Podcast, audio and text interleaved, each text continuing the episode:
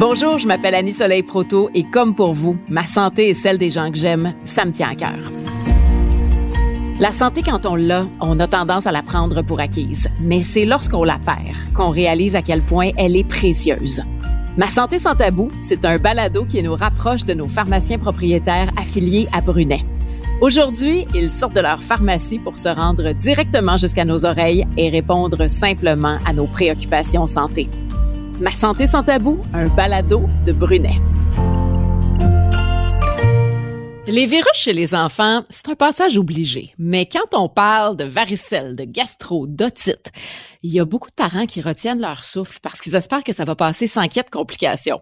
Alors aujourd'hui, je reçois David Gauthier, qui est pharmacien propriétaire affilié à Brunet, puis ensemble, on va parler de ces virus qui font peur à tellement de parents dès qu'on fait juste prononcer leur nom. Salut David. Bonjour Annie Soleil, ça va bien? Ben oui, je suis contente de te recevoir aujourd'hui parce que c'est un sujet qui est important pour tous ceux qui ont des enfants, parce que c'est vrai que les mots varicelle, gastro, otite, ça donne des sueurs froides à pas mal de monde. Mais on dirait que c'est pas clair si ces maladies-là sont d'origine virale ou si c'est bactérien. Oui, absolument. Puis autant que c'est des mots qu'on entend souvent, autant qu'on ça veut pas dire qu'on les connaît si bien que ça.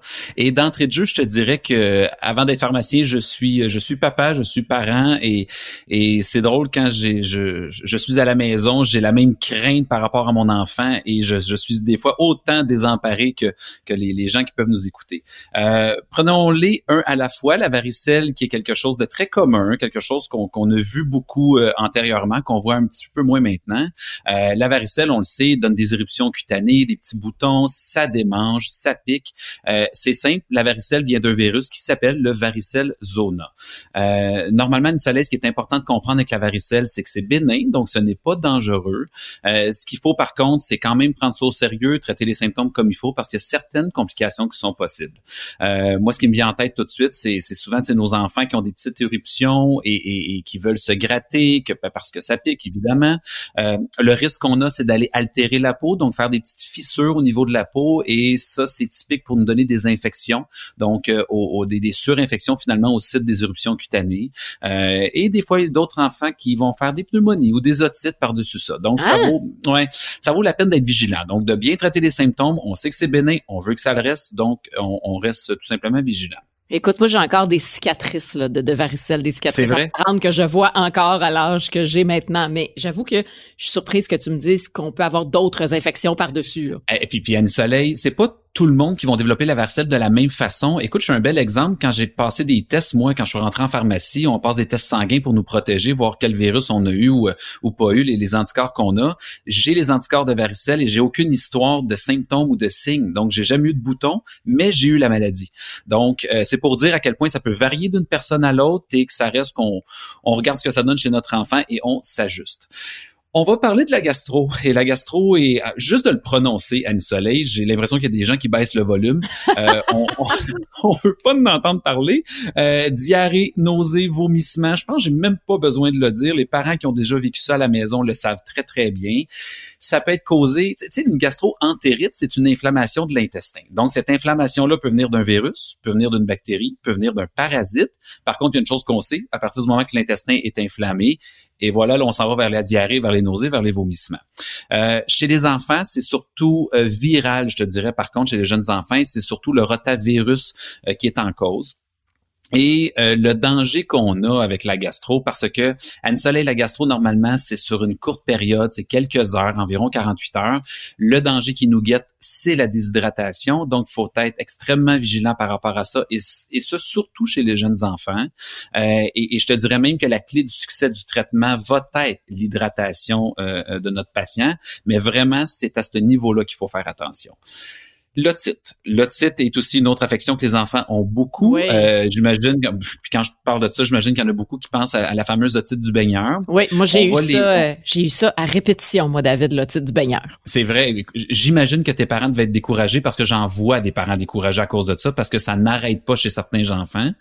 Euh, il y a l'otite moyenne, à une soleil, il y a l'otite externe. Donc l'otite moyenne, juste pour la classifier, encore là, ça peut être un virus ou une bactérie qui peut causer l'otite, euh, et c'est de l'autre côté du tympan. Donc, euh, je te dirais que la majorité des otites vont être virales lorsque c'est des otites moyennes, tandis que quand c'est l'otite externe, qu'on nomme aussi euh, l'otite du baigneur, euh, là, ben, souvent, là, ça peut être une bactérie aussi, un virus. Dans le fond, c'est ce qu'on va retrouver dans l'eau qui va stagner dans l'oreille.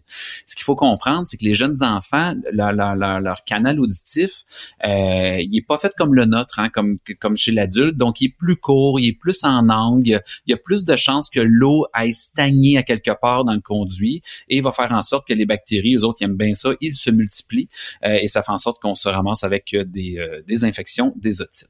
Mais dis-moi, David, est-ce que toutes ces maladies-là sont contagieuses? Parce que des enfants, ça côtoie d'autres enfants, ça côtoie des adultes aussi, donc le risque de contagion, est-ce qu'il existe? Et puis de ce temps-ci, on aime ça parler de contagion, Annie Soleil. L'année 2020 a été faste en termes de contagion. on va se le simplifier dans notre tête encore une fois. La varicelle, oui, c'est contagieux une à deux journées avant le début des éruptions cutanées et jusqu'à temps que les lésions soient croûtées. Euh, je pense qu'avec une de mes collègues, tu avais parlé du zona, c'était un peu le même principe. Lorsque les lésions du zona ou de la varicelle sont croûtées, elles ne sont plus contagieuses. Euh, la varicelle, la personne qui est atteinte de la varicelle peut euh, propager le virus finalement par voie aérienne via ses sécrétions au niveau du nez, au niveau de la gorge et finalement les fameuses, le fameux liquide dans les vésicules, donc les petits boutons qu'on appelle des vésicules, le liquide à l'intérieur, faut faire attention.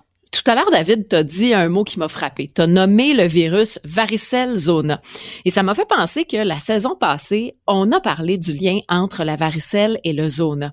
Peux-tu nous rappeler ce que c'est exactement? Absolument, c'est c'est pas super compliqué, c'est que c'est le même virus à soleil, c'est le virus qu'on appelle varicelle zona tout simplement.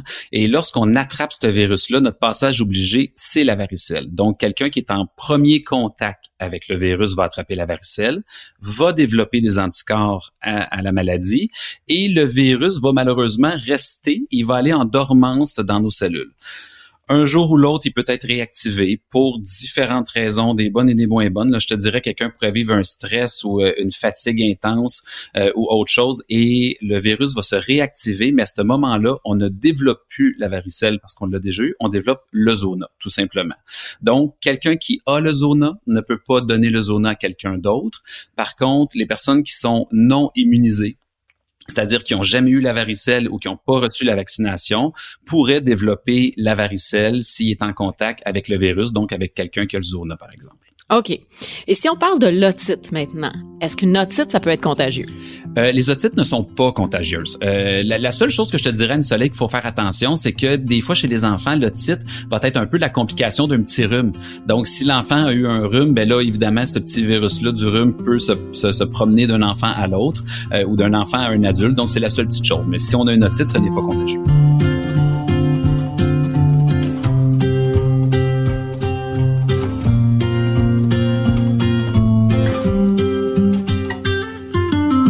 C'est bien certain qu'il y a personne qui aime ça voir ses enfants malades tout le monde voudrait que ses enfants aient toujours bien, mais en quelque part, j'ai l'impression que les virus chez les enfants, c'est quelque chose qui reste inévitable.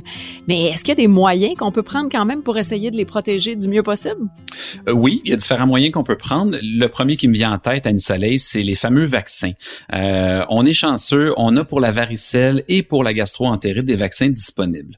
Euh, si on parle de varicelle, la vaccination a été intégrée au calendrier régulier euh, de vaccination chez euh, les enfants et il reçoivent deux doses, c'est-à-dire une dose à 12 mois, une dose à 18 mois.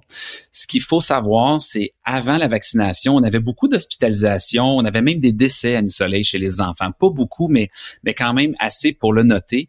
Euh, et je te dirais que jusqu'à 90% des hospitalisations qu'on avait, c'était chez les moins de 12 ans. Euh, la vaccination a un peu réglé notre problème. C'est super le fun.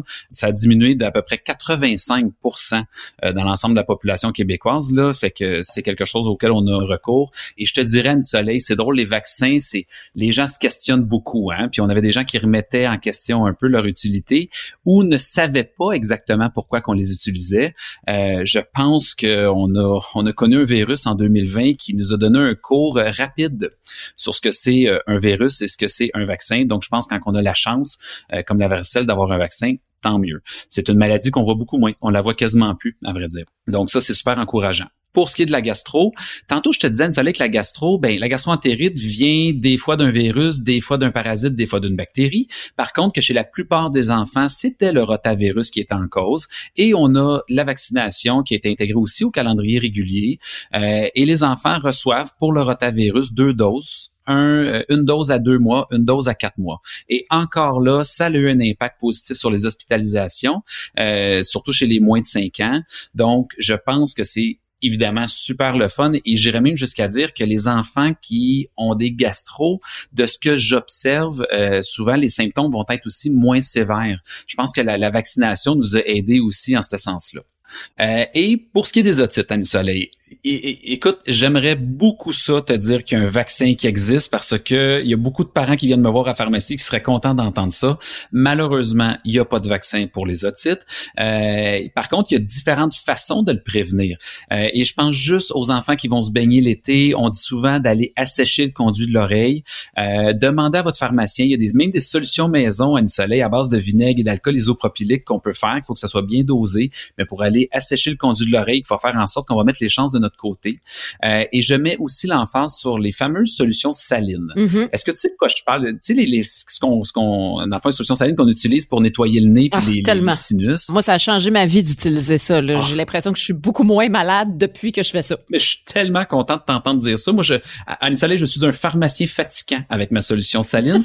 je dis toujours que si tout le monde utilisait de la solution saline, je vendrais moins d'antibiotiques. Et c'est vrai, plus on va nettoyer, plus on va liquifier nos sécrétions, plus ils vont sortir euh, et moins sont forts les risques d'avoir une infection et une surinfection. Donc, euh, et, tu sais, c'est quoi une soleil, je vais rajouter quelque chose là, les fameuses mesures d'hygiène. Euh, je, pense que les Québécois et, et partout sur la planète, on est rendu très très très familier avec ça, mais les petits rhumes qu'on avait qui peuvent nous causer des otites, ben si on continue à tousser dans notre coude, à faire un lavage des mains fréquent, de nettoyer, désinfecter les surfaces, encore là, on met les chances de notre bord. Et David, je vais te dire quelque chose d'épouvantable, mais moi, je suis devenue tellement contente de ne plus serrer de main. Puis j'aime le monde, j'adore le contact humain, mais pour moi, j'avais l'impression que serrer des mains sans savoir vraiment si la personne avait les mains propres, j'ai l'impression que ça aussi, ça contribue à éviter une transmission de maladie. Ah, complètement. Écoute, je sais pas comment on va se réajuster collectivement à tout ça, mais tout à fait raison. Les poignées de main, les, les becs qu'on peut se donner. Euh, écoute, j'ai pas la réponse à ça, mais tu as raison, Anne Soleil. Je pense, je pense que ça, ça, ça nous fait beaucoup réfléchir, en tout cas. Parce qu'on se rend compte que beaucoup de virus peuvent se promener entre nous sans qu'on le sache. Ben oui, complètement. Puis écoute, je me sens presque antisocial de dire ça, mais c'est tellement pas ça. C'est juste une question de, de précaution, en quelque part. Là. Anne Soleil, t'aurais eu, aurais eu l'air antisocial en 2019, mais pas en 2020, je te le confirme. Non, c'est vrai. Là, j'ai peut-être juste l'air intelligente. oui, c'est ça, exactement.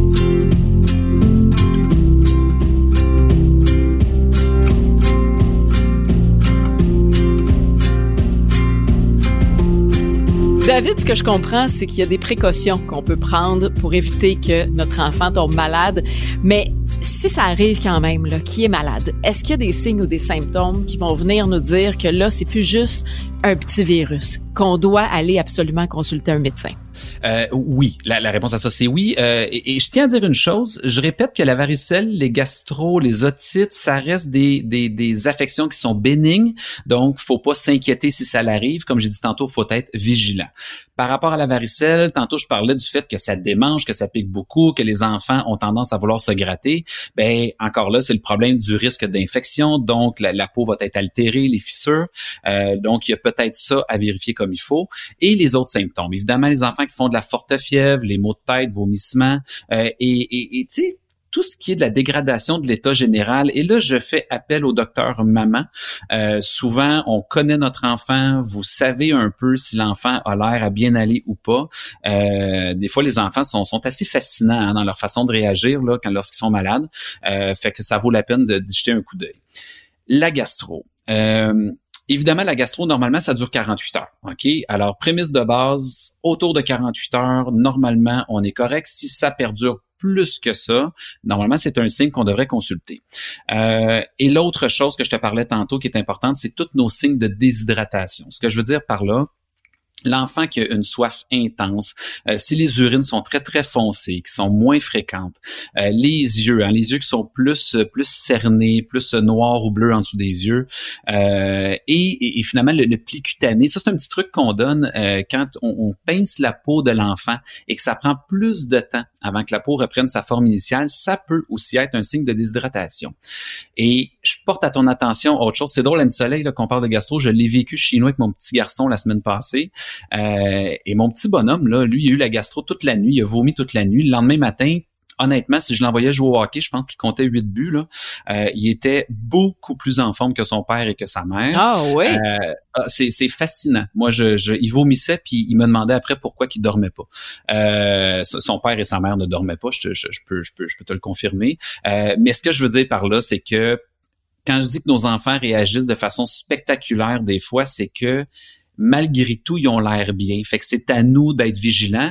Et encore là, des fois, quand on voit que l'état général a tendance à baisser chez un enfant, euh, ben là, je fais encore signe au, docteur maman de, lever la main, de lever le drapeau rouge finalement et de consulter.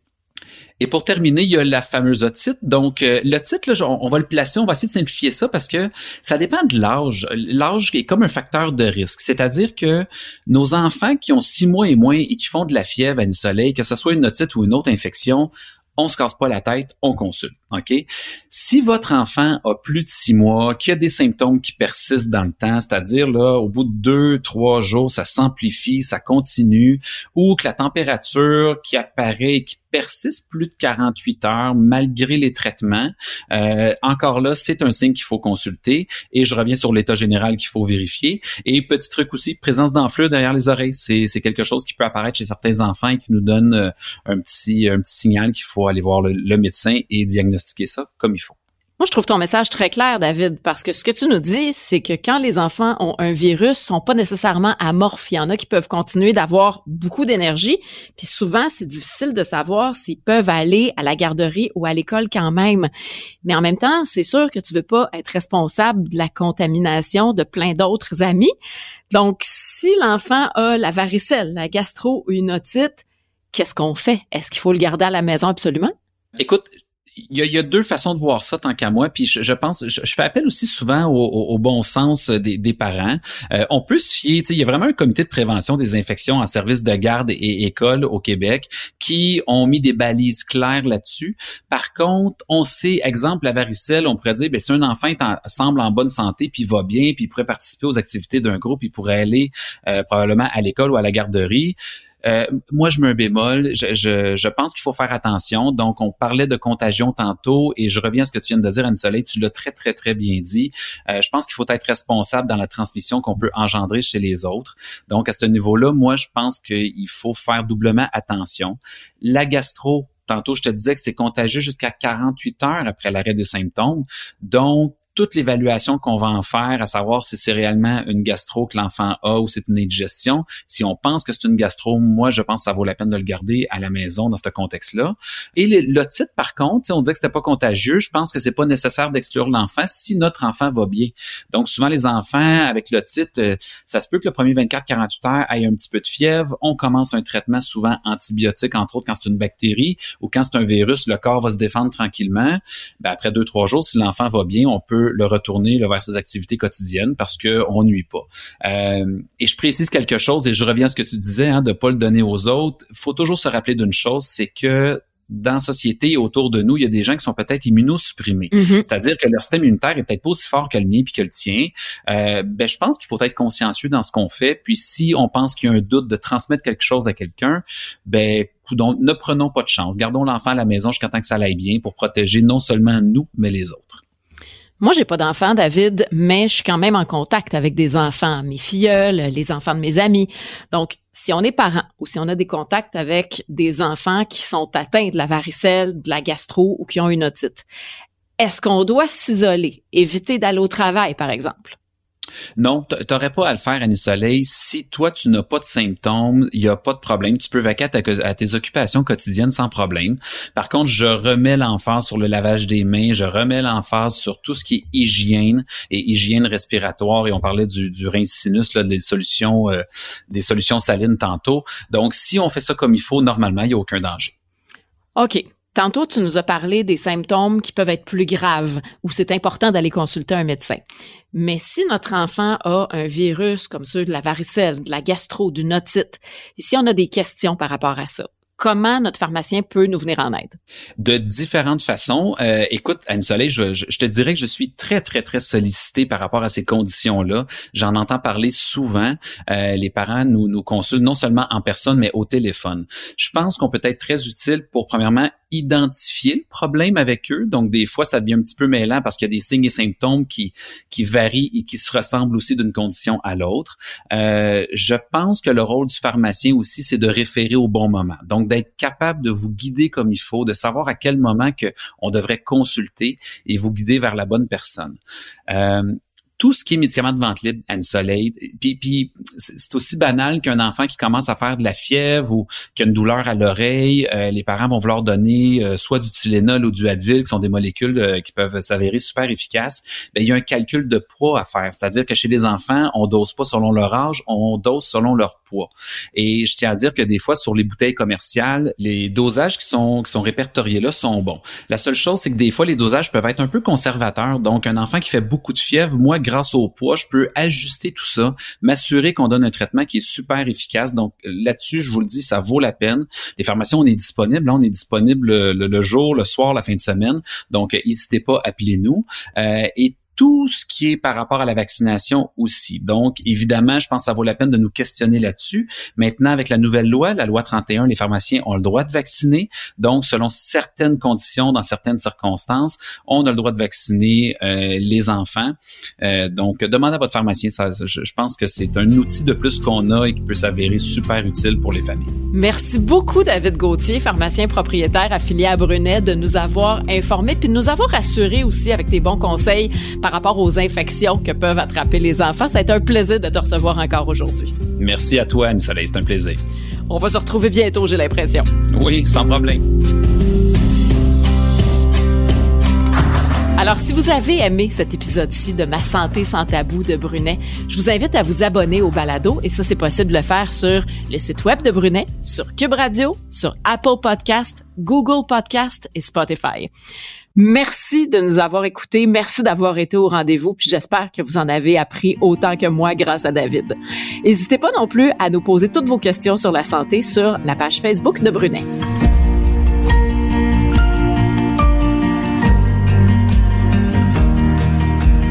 Ce balado est une présentation des pharmaciens propriétaires affiliés à Brunet. Il est à noter que les pharmaciens sont les seuls responsables de l'exercice de la pharmacie.